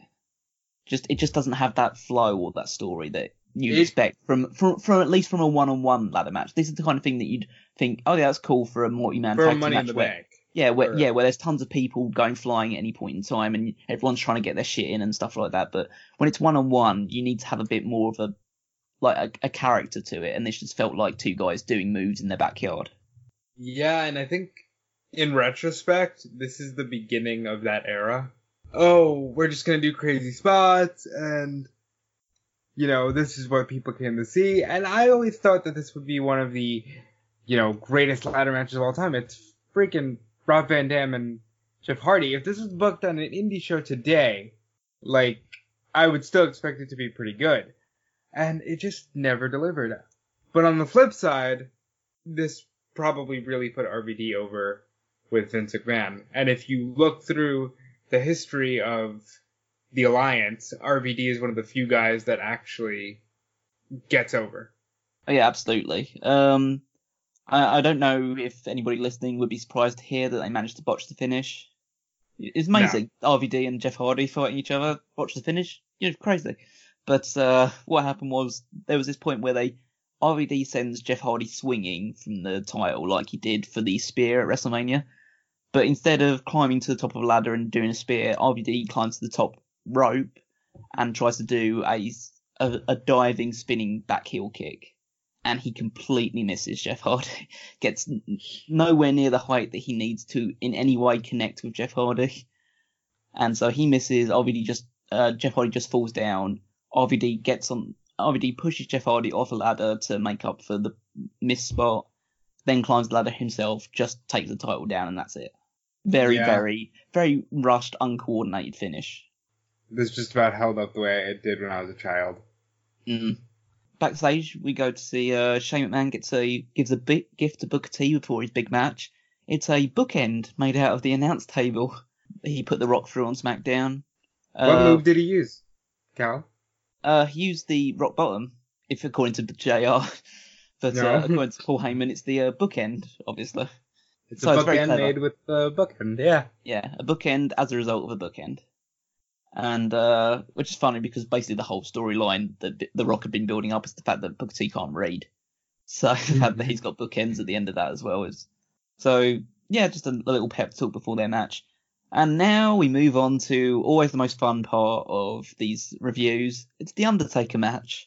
Brothers of Destruction against DDP and Kanyon in a steel cage for both sets of the tag team championships.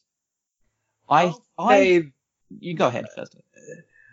Undertaker in 2000. This is this his worst year. I think this is his worst year. I yeah, I legitimately hate the Undertaker at this point. I'm feeling if I if I was what in 2001, I'd be feeling the same way about the Undertaker as I feel now about Baron Corbin.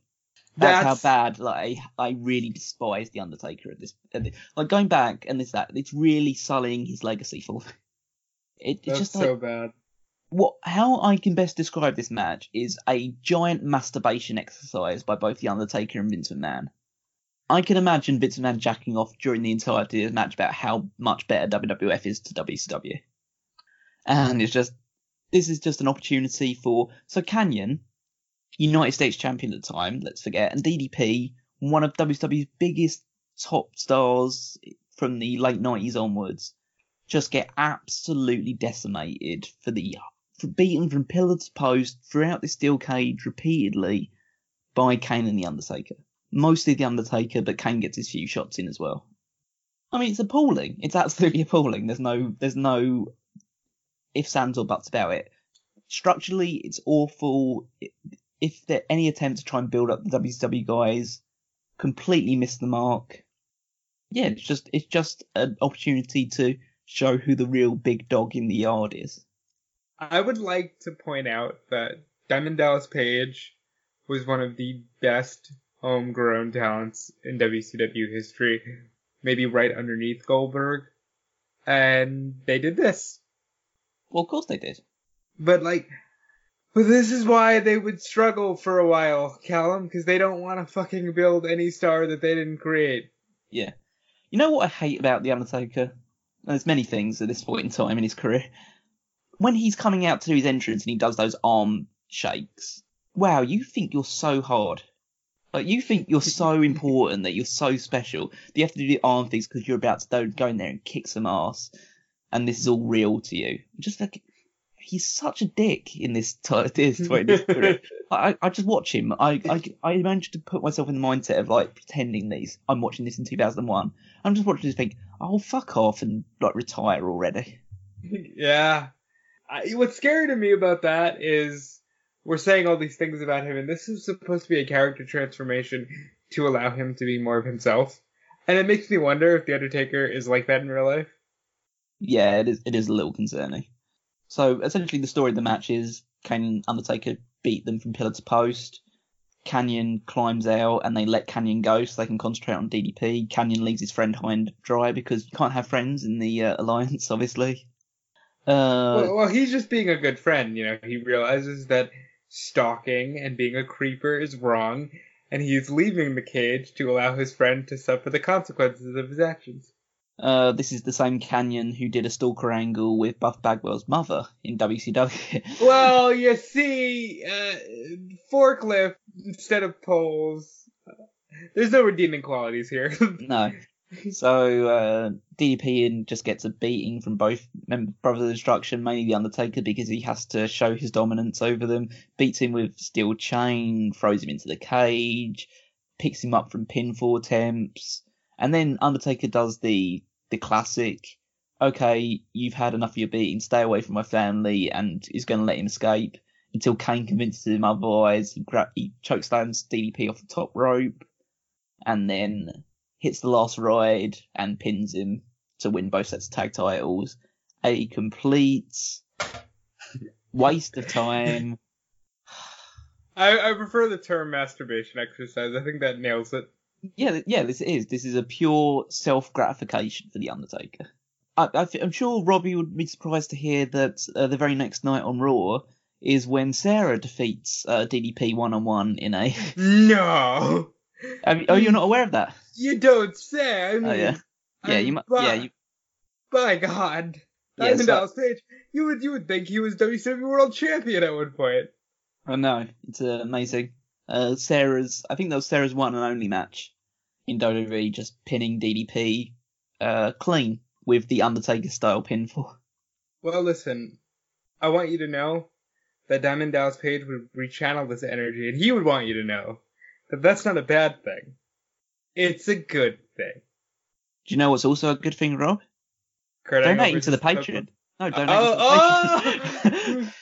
I like interrupt it. my plug. Yeah, try and interrupt. Uh, yeah. So I haven't thrown out too many plugs here. So just before we get towards the end, final two matches, if you'd like to throw a few spare bucks in our way, maybe we could do some more retro reviews and other podcasts outside of the regular like show previews and predictions and post shows.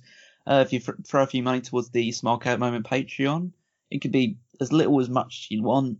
Just helps us keep the lights on around here, helps support Tony and me and Rob in our endeavours here, helps us to do a few more fun things. And you can also support us monetarily by buying a t-shirt or some other merchandise on the Redbubble or TeePublic uh, shops. There's awesome, all, loads of great stuff on there. Maybe we should try and uh, petition Tony to get a 2001 shirt made. Yeah, I think we definitely need a 2001 Wrestling Odyssey t-shirt. Yeah. And I'll throw this out there. I want to do 2002 Wrestling Odyssey because I think 2002 there's so much meat on the bone and there's so much fun to talk about there. So donate to the Patreon so we can continue this journey back in time.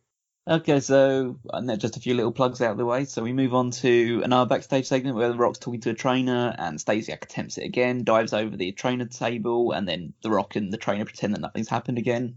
These segments are, harmless fun. I know it's a, it just makes Stasiak a joke, but if that's how you're going to use him, then you might as well make it funny. And these segments were. And then you had both locker rooms gathering together, ready to watch the WWF title match, uh, which is Steve Austin defending against Kurt Angle. I really like this match. Yeah, they have a great rivalry and they have great matches. My only issue with all of these matches in retrospect is I hate Stone Cold Steve Austin as a heel and not in the way that I'm supposed to hate heels, but I just, it doesn't work for me. If it has to be these two, then this is the kind of match I want to see them doing. It was intense, vicious, like these two play off the fact that they it feels like they legitimately hate each other. They play off each other so well. There's a lot of attacking the legs from both sides. There's super, tons of suplexes. Austin using a superplex. He, he he uses quite a lot of suplexes in 2001 for a guy with a pretty damaged neck.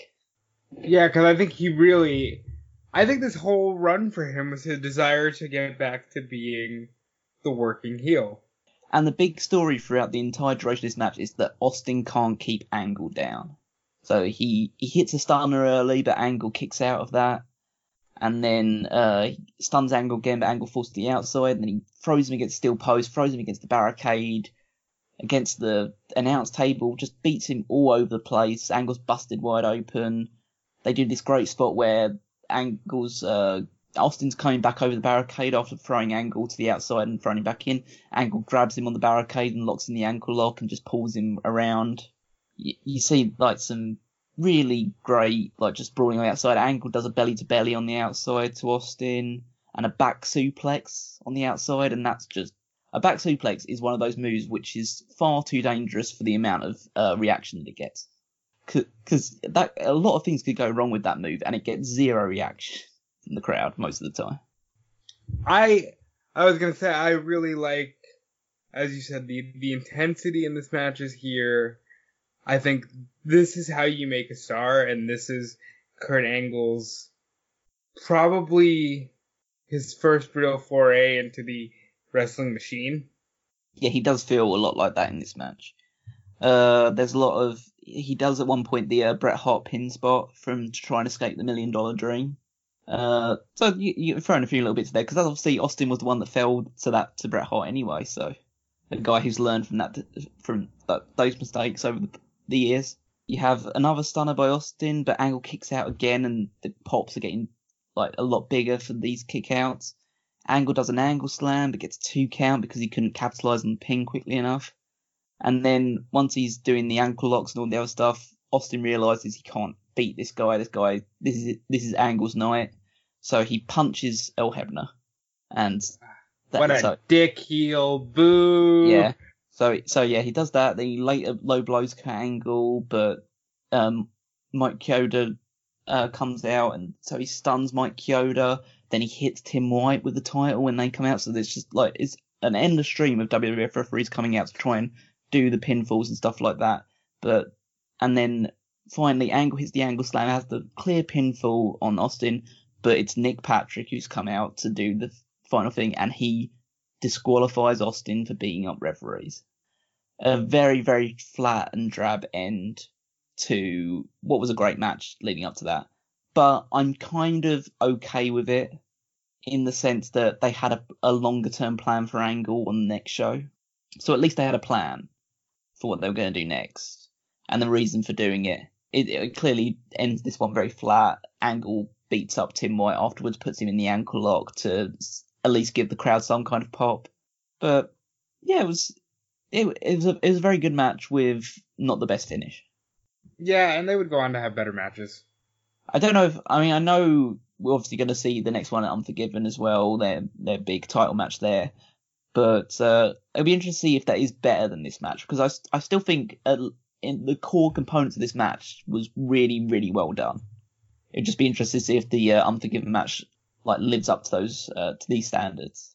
But um, and uh, I really liked post match. JR really gets in Heyman's face about this about saying how Austin can't beat Angle. And like Angle has Austin's number and stuff along those lines, and Heyman's just standing there taking it from JR. Just yeah. they they had really good chemistry. Really good chemistry, and really good for this angle in particular. Like, yes. Heyman is just the snarky little yeah, you know, Austin's still the champion, and and JR being the betrayed friend and loyalist to the WWF, just like ah, you know, I, I love it. I love JR. He tried his hardest to get over Austin as a heel, but it just, it did not work. You know I, I like, what I like the most about their pairing. I know it's something that oh compare it to how things are now today and all that stuff, but they they don't feel scripted at all. They don't feel like they're working towards. Obviously, they they they're telling the story, but they're telling it in a way that feels organic. Right. And I really appreciate that about both them at this point in time in their careers. People talk about obviously JR now maybe not be up to scratch, and Heyman obviously doesn't do commentary anymore, but at this point in time they were both on their A game. Uh, I still think JR is the one of the best in the game, and it's calls like this to why I'll think that for a long time. Yeah, absolutely. And now we move on to the, the final match, the actual main event, which was uh, The Rock uh, facing Booker T for the World Heavyweight Championship. I, th- I think even though the WWF Championship is the more prestigious one, it makes sense to ha- have The Rock as the headliner. I mean, he is he is the big draw for this show, so I think it makes sense, and it, it gives Booker T a, a better platform as well. The most surprising thing about this match is that only a few months ago, Rock took to Instagram in 2019 to say this is one of his favorite WWF programs of all time. And I don't feel that way. I, I don't know. I just never had that level of intensity to me. No, I, I completely get where you're coming from in that regards. Um, I think that the the match is not bad by any stretch of imagination. I think it's it's pretty good, but I don't think it lived up to the other title match that took place. It definitely didn't really live up to main event billing for a SummerSlam show. It it has its moments. There's um I think Booker T gets a lot of offense in this, probably more than you'd be expecting, considering how people consider the alliance against WWF storyline that goes on. I think this is the one and only time I've ever seen The Rock perform a La Magistral Cradle in a yeah, he in a has match. these weird moments of like, I'm a wrestler. I'm gonna do a wrestle. At one point, The Rock hits a, uh deliberate punch to the dick of Booker T, and uh, JR acts like a Ke- like Kevin Kelly during a Yano match and says, "Oh, was that a was that a low blow? Uh, I think that's, my monitor might have gone out or something." So just I, I, I like the Kevin Kelly spot when he does that, so I found that funny as well. Uh, Shane distracts, cause constant distractions on the outside for The Rock, allowing Booker T to get an advantage. Lets him just get a few kicks and shots into it. Booker goes for a steel chair that Shane introduced, but that allows Shane to hit The Rock with the title. Uh, so the APA come out to even the odds and uh, get a bit of revenge on Shane for the six-man tag earlier. Faarooq chases him around the ring and he runs straight into a clothesline from hell on the outside, which was that was a brutal clothesline. That's good continuity. I can appreciate that. Yeah, I, I can appreciate that they paid that off towards the end and that played a part in it. Uh, Booker hits the bookend, which Rock uh, JR continues to refer to as him doing the rock bottom. Uh, gets a kick out. Rock then hits the people's elbow, but Shane pulls out the referee when he has the pin. So Shane, so Rock decides to hit a rock bottom to Shane on the floor. So Shane is getting a lot of abuse on the outside. Shane, strange, uh, Shane taking that sort of like risky abuse on his body. That sounds so unlike him. Yeah. Why ever would Shane McMahon do that?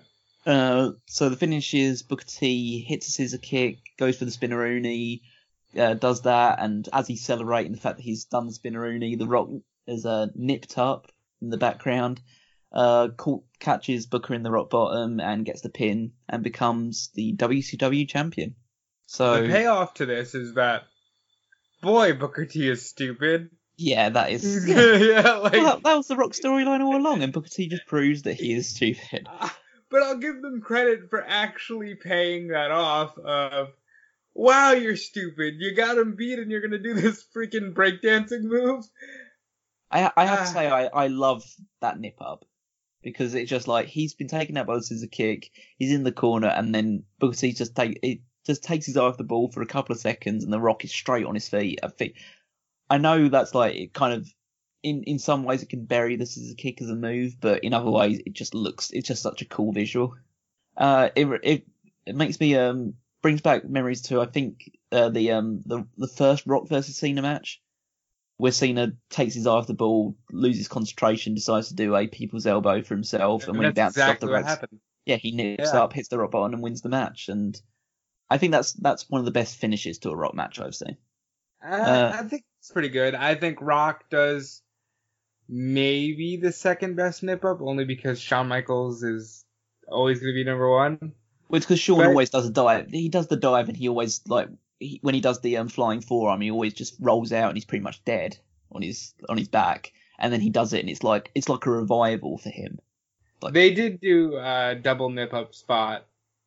Um, Rock likes nipping up at SummerSlam apparently because he does it again next year. And I think those are the only couple times I can really recall. Hey, look, Rock nipped up, and it's a it's a cool like I'm an action movie star thing. Mm. I like it. Good good moves on the Rock. But again, I think we're really entering the final days of his career. We don't even know it yet. No, there's still there's just like a few years left before he's full time Hollywood star. So had to get the make the most of him as, as, we can, and he's with us for the rest of the 2001 journey. So that's that's a good thing. And well, we've reached uh, the conclusion for the uh, this part of our 2001 journey. Uh, so SummerSlam 2001, uh, a decent show. A one solid set, six, like yeah, out of so, ten. Yeah, six, seven out of ten, maybe a six and a half if you're being generous. It's stuck, unfortunately, in between two of the best SummerSlams of all time, so it, it will never get the same that same level of recognition, and it doesn't really merit that level of recognition anyway. But it, it's too easy for it to get crowded out by the two shows that the show that preceded it and the show that followed it. So yeah, that's it for us for August. So on the September edition, two reviews for you, two big show event reviews alongside all the reheated tags and news from September of 2001. Obviously, we'll be looking at the pay per view Unforgiven uh, from Pittsburgh, Pennsylvania. Uh, I wonder where, wonder who's. Uh, I mean, there's somebody um, in particular who's from that area. I can't really remember, but yeah, but Britt Baker's not wrestling yet. Oh yeah, of course.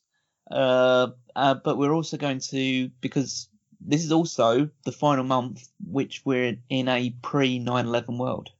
That's so scary.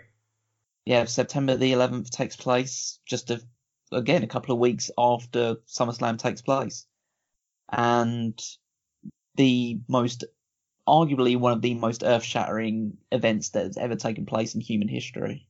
probably go through some sort of like little retrospective of that. Obviously, not going to break down that in detail, but Smack WWE holds a special place in that regards of having what they consider the first one of the first big live like mass events that took place in the wake of that on the uh, Thursday edition of SmackDown, where they did a live show in like remembrance of everyone that lost their lives in that event.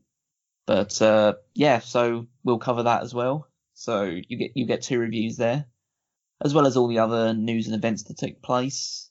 So thank you very much for joining us on this uh, next stage of our journey. Uh, a few final plugs to throw out there before we send you on your merry way. You can, you should obviously be uh, subscribing to the YouTube channel if you haven't already, ringing the little bell for notifications to let you know when 2001 and any other Smack Talk podcast is coming out. Uh, next week you can look forward to some hot tags and the predictions for All Out. Everything for yeah for All Out and NXT UK as well as the post shows for those ones. Uh, very breaking news, which I assume will be covered very much both either in the All Out predictions or in the hot tags of uh, Moxley no longer being involved in All Out. It seems this is literally breaking as we're recording it to the point where it caught me off guard. Yes, Jon Moxley's out with a MRSA infection in his elbow, and Pac will be replacing him next Saturday night against Kenny Omega. So learn more about that on the preview show for All Out coming to you next week on this very channel. Yep. So again, make sure you are subscribed or you're following us and the podcast feeds if you're listening to us through those mediums. Other stuff you should be doing is checking out the website, smartcatmoment.com, all the weekly articles, all the other features and events taking place on there. Uh, follow us on Facebook and Twitter. Join the Mega Maniacs. Get the discussion rolling in there. Want to throw out a few bits of your for your uh, Rob? Yeah, you can find me on Twitter and Instagram at Dude Felice. You can check out your wrestling news. You can check out Fightful, which is gonna have all the latest breaking news on everything going on with Jon Moxley and boots on the ground at Starcast. So you know, stay tuned to Fightful for all that stuff. And finally, you should check out all the weeklies at smartcatmoment.com. Yep, so again, if you want to support us monetarily and see more shows like this, then donate to the Patreon or send a bit of money our way through uh, Redbubble or TeePublic. Uh, you can follow me on Twitter at Weekmeister14. Again, check out Power Rankings and other weekly articles on smartcatmoment.com. And yeah, that will do us in for another edition of 2001 Wrestling Odyssey. So I thank you very much for joining us on this trip back in time, and we'll see you next month. But for now, this has been another Smart Cat moment, and we are being counted out.